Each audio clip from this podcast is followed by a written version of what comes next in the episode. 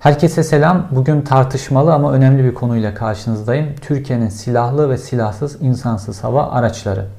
Bugünlerde konu çok popüler özellikle Türk medyasında çünkü gerek Suriye'de gerek Libya'da gerek e, son olarak Karabağ'da Türkiye bu silahları yoğun olarak kullanmaya başladı. Bu savaş teknolojisini yoğun olarak kullanmaya başladı ve Türk medyasında da bununla ilgili çok yoğun haberler var.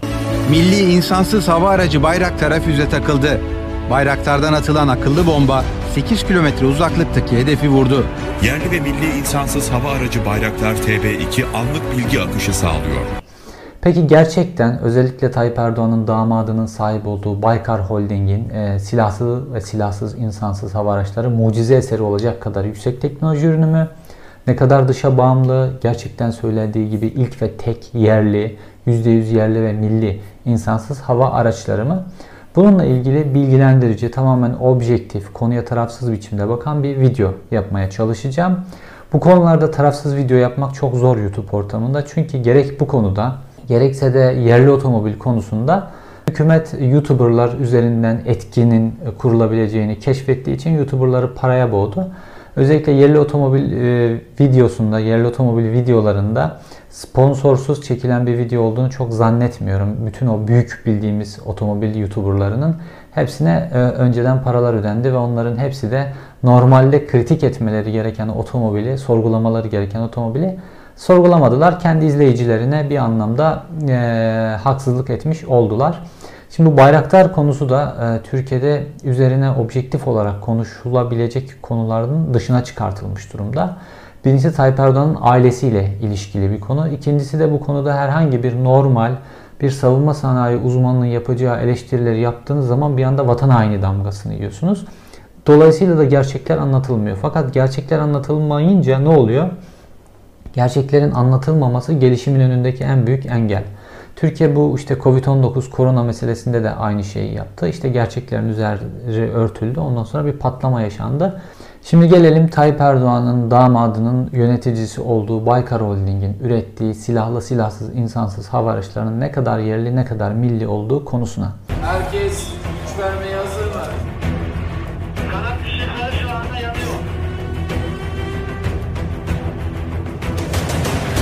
Önce bu ihtiyaç nereden doğdu? Bunu bir anlatmamız lazım.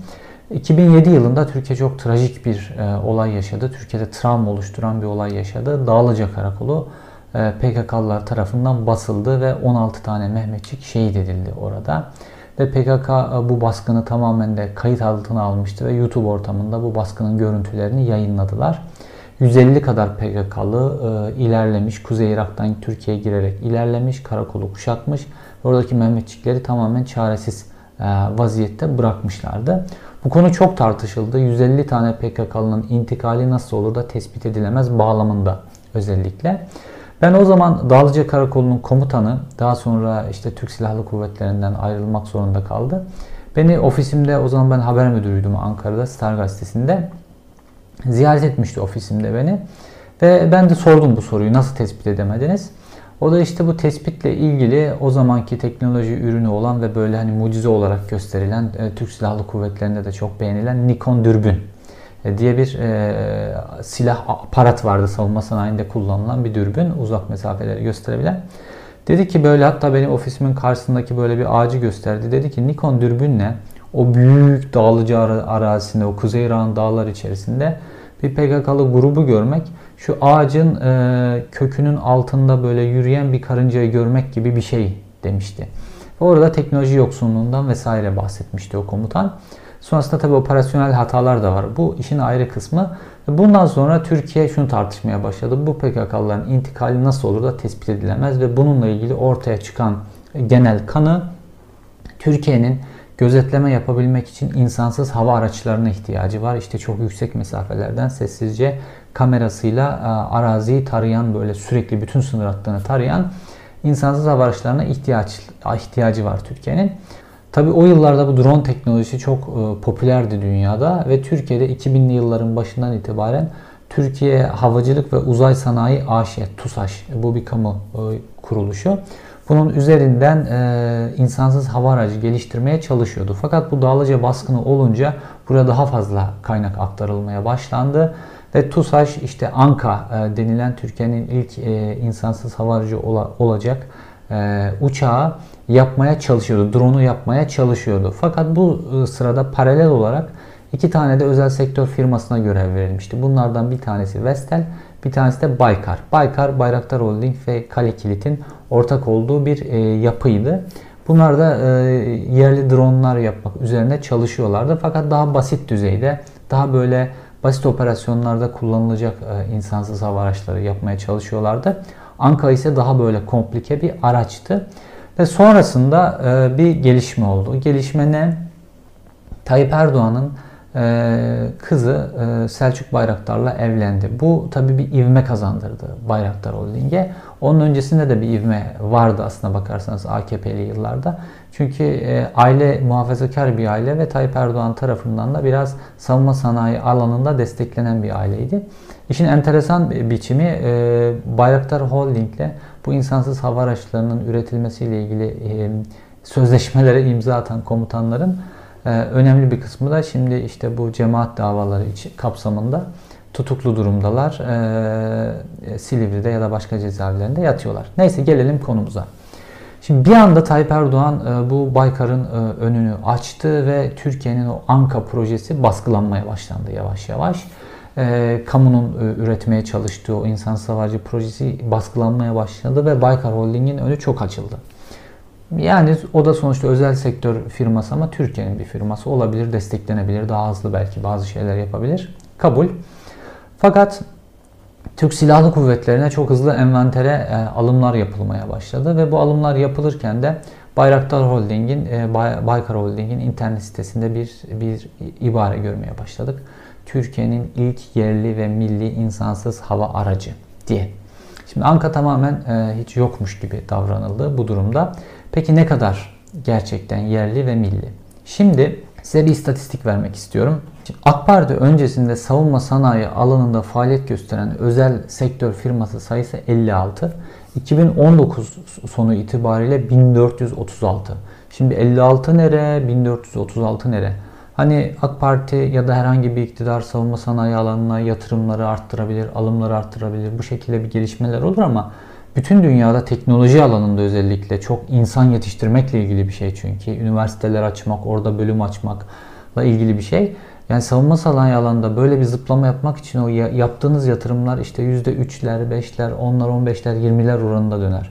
Şimdi 56 şirketten 1436 şirkete çıkmak çok büyük bir patlama. Peki bu patlama nasıl oldu? Patlama şöyle oldu. AKP bir yasal düzenleme yaptı ve savunma sanayi alanında yapılacak alımlarda %51 yerlilik şartı koşan bir yasal düzenleme yaptı. Ve tabii bir anda AKP'li e, önemli insanların, çocuklarının hepsi savunma sanayi alanında şirketler kurmaya başladılar. Ve bu şirketler e, kurmaya başlayınca da kamuya bunlar satış yapmaya başladılar. Fakat nasıl oldu bunlar?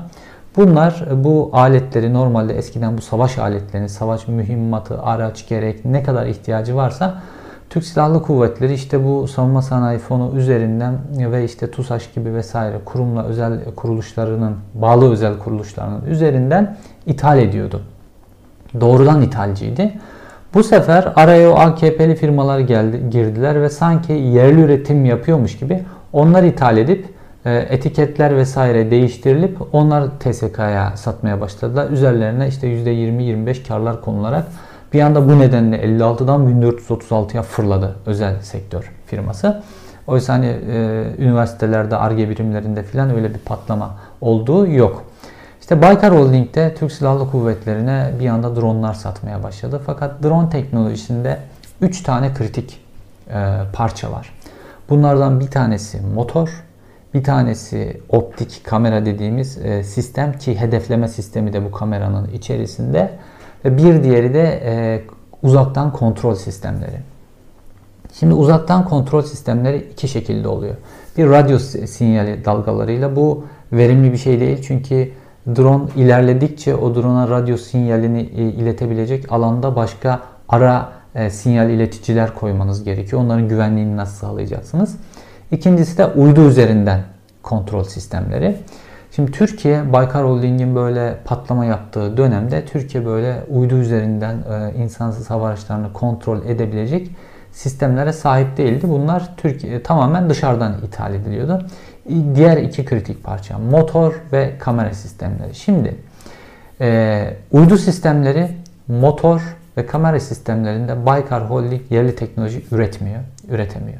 Şimdi böyle bu üç kritik teknoloji. Onun dışında işte yazılımı var, e, işte o kompozit gövdesi var, pervanesi var vesaire. Şimdi bu üç kritik teknolojiyi üretemiyorsanız ne kadar bu teknolojiyi üretiyorsunuz, ne kadar yerli, ne kadar milli. Şimdi motorundan başlayalım önce isterseniz. Bayraktar'ın e, Karabağ ve Libya'da kullanılan ünlü TB2 modeli. TB2 de Avusturya'da üretilen Rotax 912 AS diye bir motor kullanılıyor. Akıncı modelinde ise Bayraktar Akıncı modeli bu yeni çıktı. Daha popüler böyle belgeseli falan da yapıldı.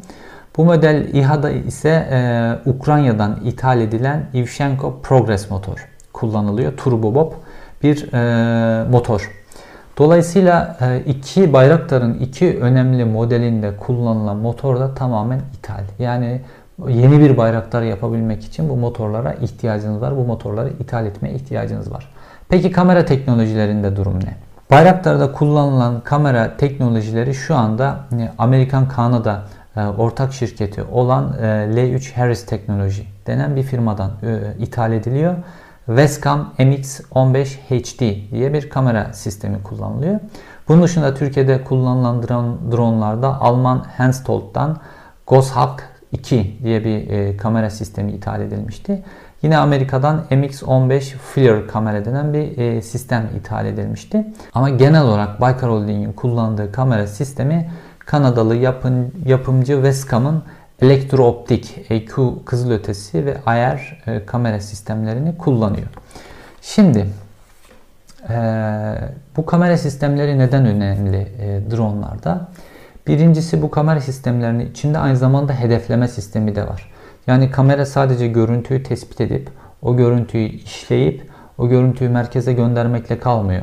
Aynı zamanda görüntünün tespit edildiği yere yapılacak atıştaki hedefleme yapılmasıyla ilgili bütün e, prosesi de e, bu kamera sistemi yürütüyor.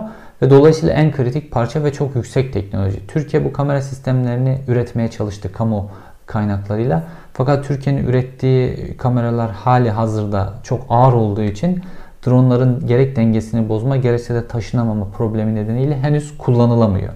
Dolayısıyla Türkiye e, Kanada, Amerika ya da Almanya e, üçgenine bağımlı durumda. Dolayısıyla motoru siz üretmiyorsunuz. Uydu kontrol sistemini siz üretmiyorsunuz.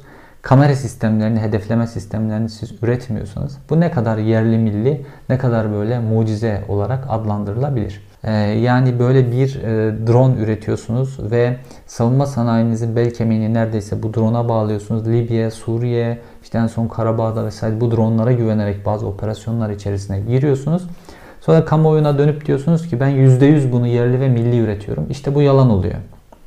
Kamuoyuna gerçeği söylemeniz lazım. Bu drone teknolojisi Türkiye için, insan savarcı teknolojisi Türkiye için e, önemliydi. Neden? İşte güvenlik açısından gerek e, Kuzey Irak'ta gerek e, işte PKK'ya karşı mücadelede önemli bir e, ihtiyaçtı ve Türkiye bunu tedarik etmenin yollarına girdi. İlk tedarik yöntemi neydi? Heron. Heronlar e, İsrail'den e, satın alınan ve kiralanan Heronlardı. Halen daha Türk Silahlı Kuvvetleri 10 adet Heron kullanıyor. Fakat isimlerini değiştirip Gözcü 1 yaptılar. Gözcü 1 ismiyle kullanılıyor. Sadece isimler değişti. Ve İsrail ile o yıllarda da e, işte o 2007'li yıllarda da savunma sanayi alanında çok güçlü işbirliği vardı.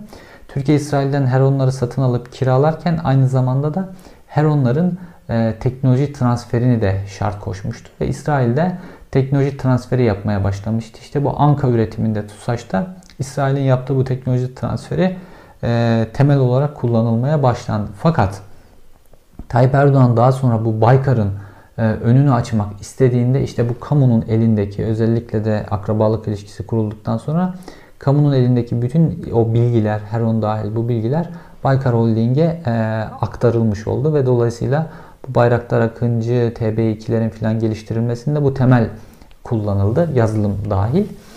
E, ve aynı zamanda Baykar Holding'in bazı ihtiyaçları oluyor. Mesela e, silahlı insansız hava aracı üretmeye başladılar. İlk modeller onların daha basit drone temel ihtiyaçları için olan böyle gözcü küçük operasyonlarda kullanılacak dronlarda bu TB2 ve Akıncı'ya geçmeleri bir üst level oldu. Fakat bunda bazı ihtiyaçlar vardı. Mesela nedir? Silahlı insansız hava aracına geçtiği zaman Baykar Holding buna bir roket lazım. Yani atışı yapacak e, bir roket lazım. Fakat e, Baykar Holding'in böyle bunu üretecek bir teknolojisi yok. Yapmak için ARGE yatırımı yapması lazım. Çok para harcaması lazım. Fakat ne yaptılar? Bu ARGE yatırımını e, kamunun üzerine yıktılar. Ne oldu? Roketsan e, bu e, TB2'de ve Akıncı'da atılacak mermileri Roketsan üretti. Gödümlü mermileri Roketsan üretti. Fakat orada da enteresan bir şey var. O roketin esas olarak e, atışta işine yarayan o güdümü sağlayan uç kısmındaki o teknoloji de Almanya'dan transfer ediliyor. Diğer patlayıcı vesaire gövde kısmı filan Türkiye'de Roketsan'da yapılıyor.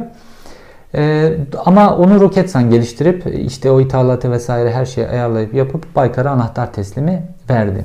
Sonra işte bu radyo sinyaller üzerinden e, haberleşiyordu Baykar'ın e, insansız hava araçları. Dolayısıyla her mesafeye e, bir radyo sinyali yansıtıcı konulması gerekiyordu. Sonra dediler ki işte bununla ilgili biz bir uydu kontrol sistemi geliştirelim. Çünkü ithal yapıyorsunuz. Aslında geliştirilebilecek basit bir şey ama buna ilgili ARGE yatırımı yap lazım. E Baykar Holding niye cebinden harcasın? Kamu kurumları orada emrine amade. Aselsan'a uydu haberleşme sistemi ürettirildi. Dolayısıyla Aselsan üretip bunları Baykar Holding'e devretti. ARGE çalışmalarının hepsi Aselsan'a yaptırılmış oldu. Yani Baykar e, ne ARGE parası harcaması gerekiyor, hangi alanda ARGE harcaması yapması gerekiyorsa bu kısım kamunun üzerine yıkıldı. Fakat propagandaya gelince propagandada tamamen Selçuk Bayraktar ve Baykar Holding bütün parsayı topluyor. Fakat orada işte TUSAŞ'ta, Havelsan'da işte devlet memuru olan düzgün mühendisler, üniversitede çok iyi üniversiteleri çok iyi puanlarla bitirmiş mühendisler kendi çaplarında bir şeyler yapılıyor ve onların ismi, esamesi vesaire de okunmuyor. Ki mesela Anka Normalde e, Baykar'ın ürettiği insansız hava araçlarına göre çok daha yüksek teknoloji ürünü. istihbarat yapma kabiliyeti var mesela Baykar'ın ürettiklerinde bu yok.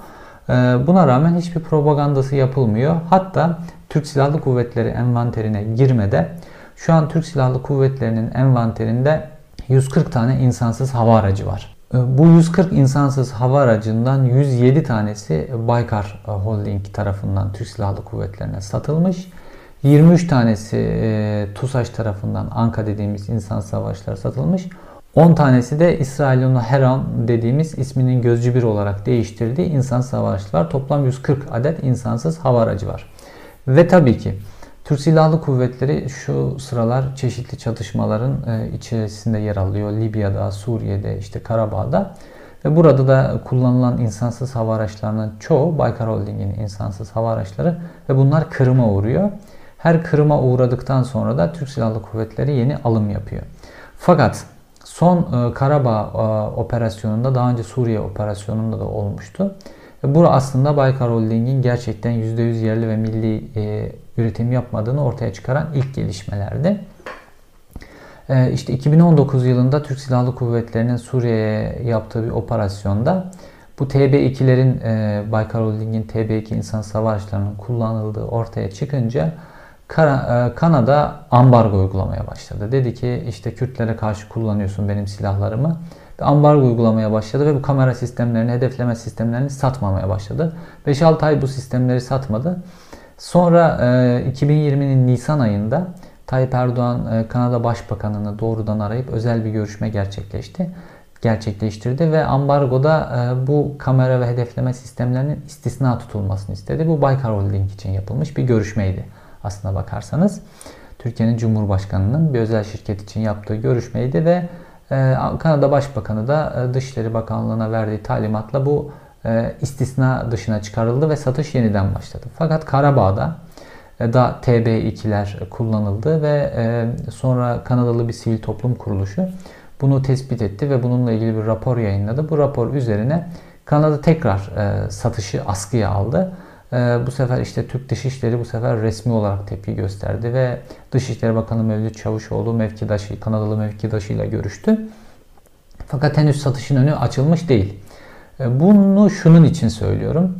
Bu tip teknolojilerde e, dışa bağlı olduğunuzda ve uluslararası alanda yaptığınız askeri operasyonlar bu teknolojileri aldığınız ülkenin e, çok da hoşuna gitmeyen operasyonlarsa ambargo yiyorsunuz ve yarı yolda kalıyorsunuz.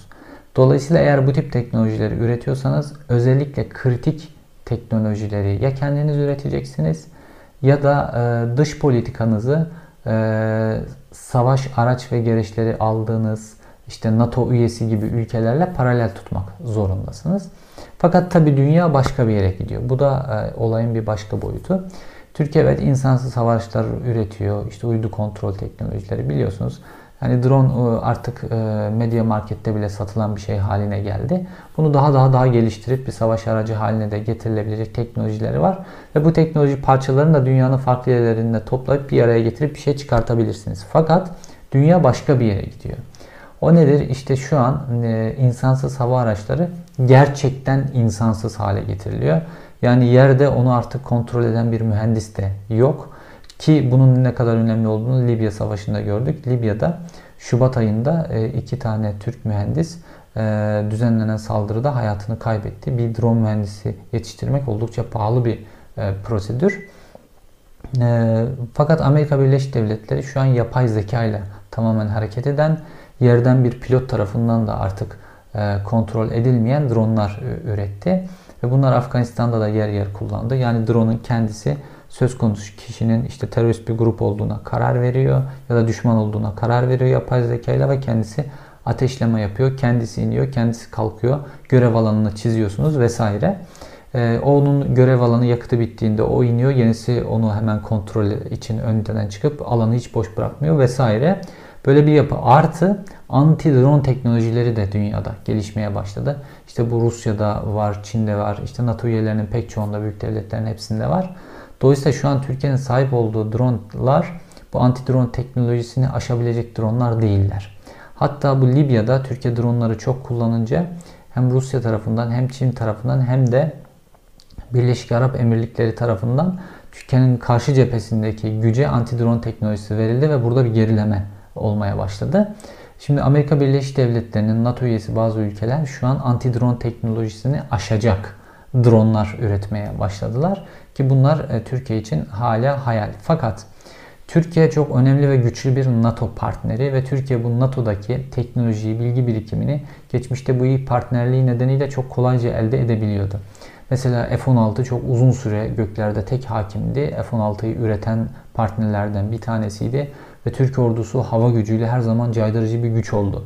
Fakat şimdi F-35'e geçiliyor. Fakat işte saçma sapan gerilimlerle Amerika Birleşik Devletleri ile olan şu an biz F-35 e, projesinden çıkartılmış durumdayız ki F-35'ler tamamen ülkeler sahip olduklarında çok uzun süre F-35'e sahip olan ülkeler e, hakim güç olacaklar. Mesela Türkiye biliyorsunuz Yunanistan'la çok sık e, it dalaşı yapıyor, yaşıyor Ege'de.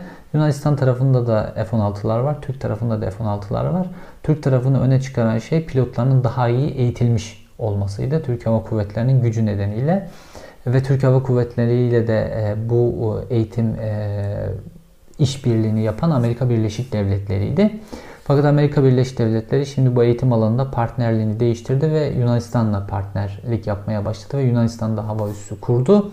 Ee, ve e, şimdi F-35'ler Yunanistan envanterine girecek ve bu F-35'lerin pilotlarını Amerika Birleşik Devletleri eğitecek. Ve F-35'lerle artık Türk Silahlı Türk Hava Kuvvetleri bir iddialaşı yaşadığında Ege semalarında F-35'lerle F-16'lar iddialaşı yaşadığında yüksek teknoloji karşısında Türkiye e, önemli bir mevzi kaybetmiş olacak bu partnerliği kaybetmesinden dolayı. Şimdi e, damadınızın sahip olduğu bir şirkete ya da özel bir şirkete e, kamudan imtiyaz tanıyabilirsiniz. Bunun medya üzerinden propagandasını çok yapabilirsiniz. Fakat önemli olan ülkelerin büyük işbirlikleridir. Yani dünyada e, NATO'dan daha büyük teknoloji transferi yapabilecek herhangi bir e, nokta merci yok.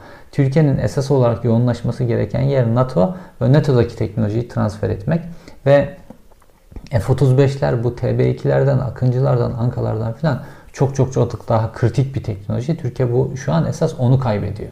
Özetleyecek olursak drone teknolojisi şu an dünyada önemli bir teknoloji. Özellikle küçük çatışmalarda, çatışmaların belli alanlarında kullanmak için çok önemli bir teknoloji. Türkiye'nin de işte Irak sınırını, bu dağlık sınırlarını koruyabilmesi için e, insansız hava aracı, silahlı silahsız insansız hava araçlarına sahip olması gerekiyor askeri açıdan. Fakat e, bunun e, propagandası ya da bununla ilgili gerçekler önemli.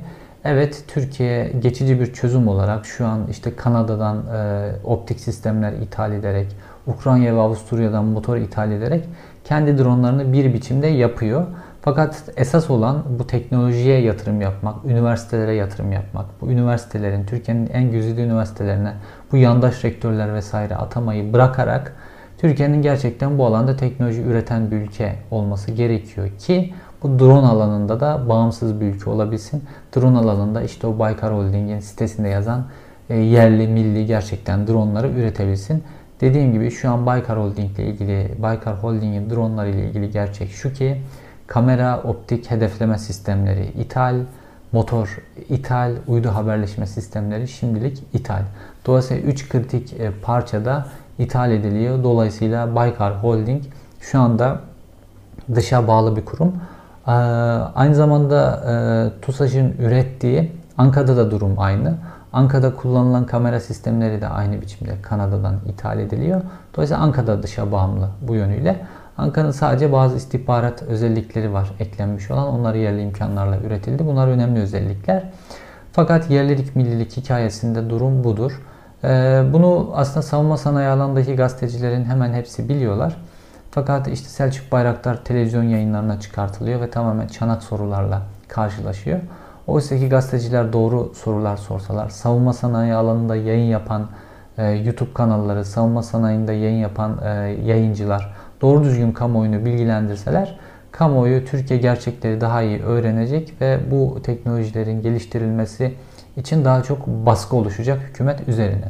Çünkü Dağlıca Karakolu baskınında o zaman bağımsız bir medya vardı ve Dağlıca Karakolu baskını diğer karakol baskınları gibi kapatılamadı.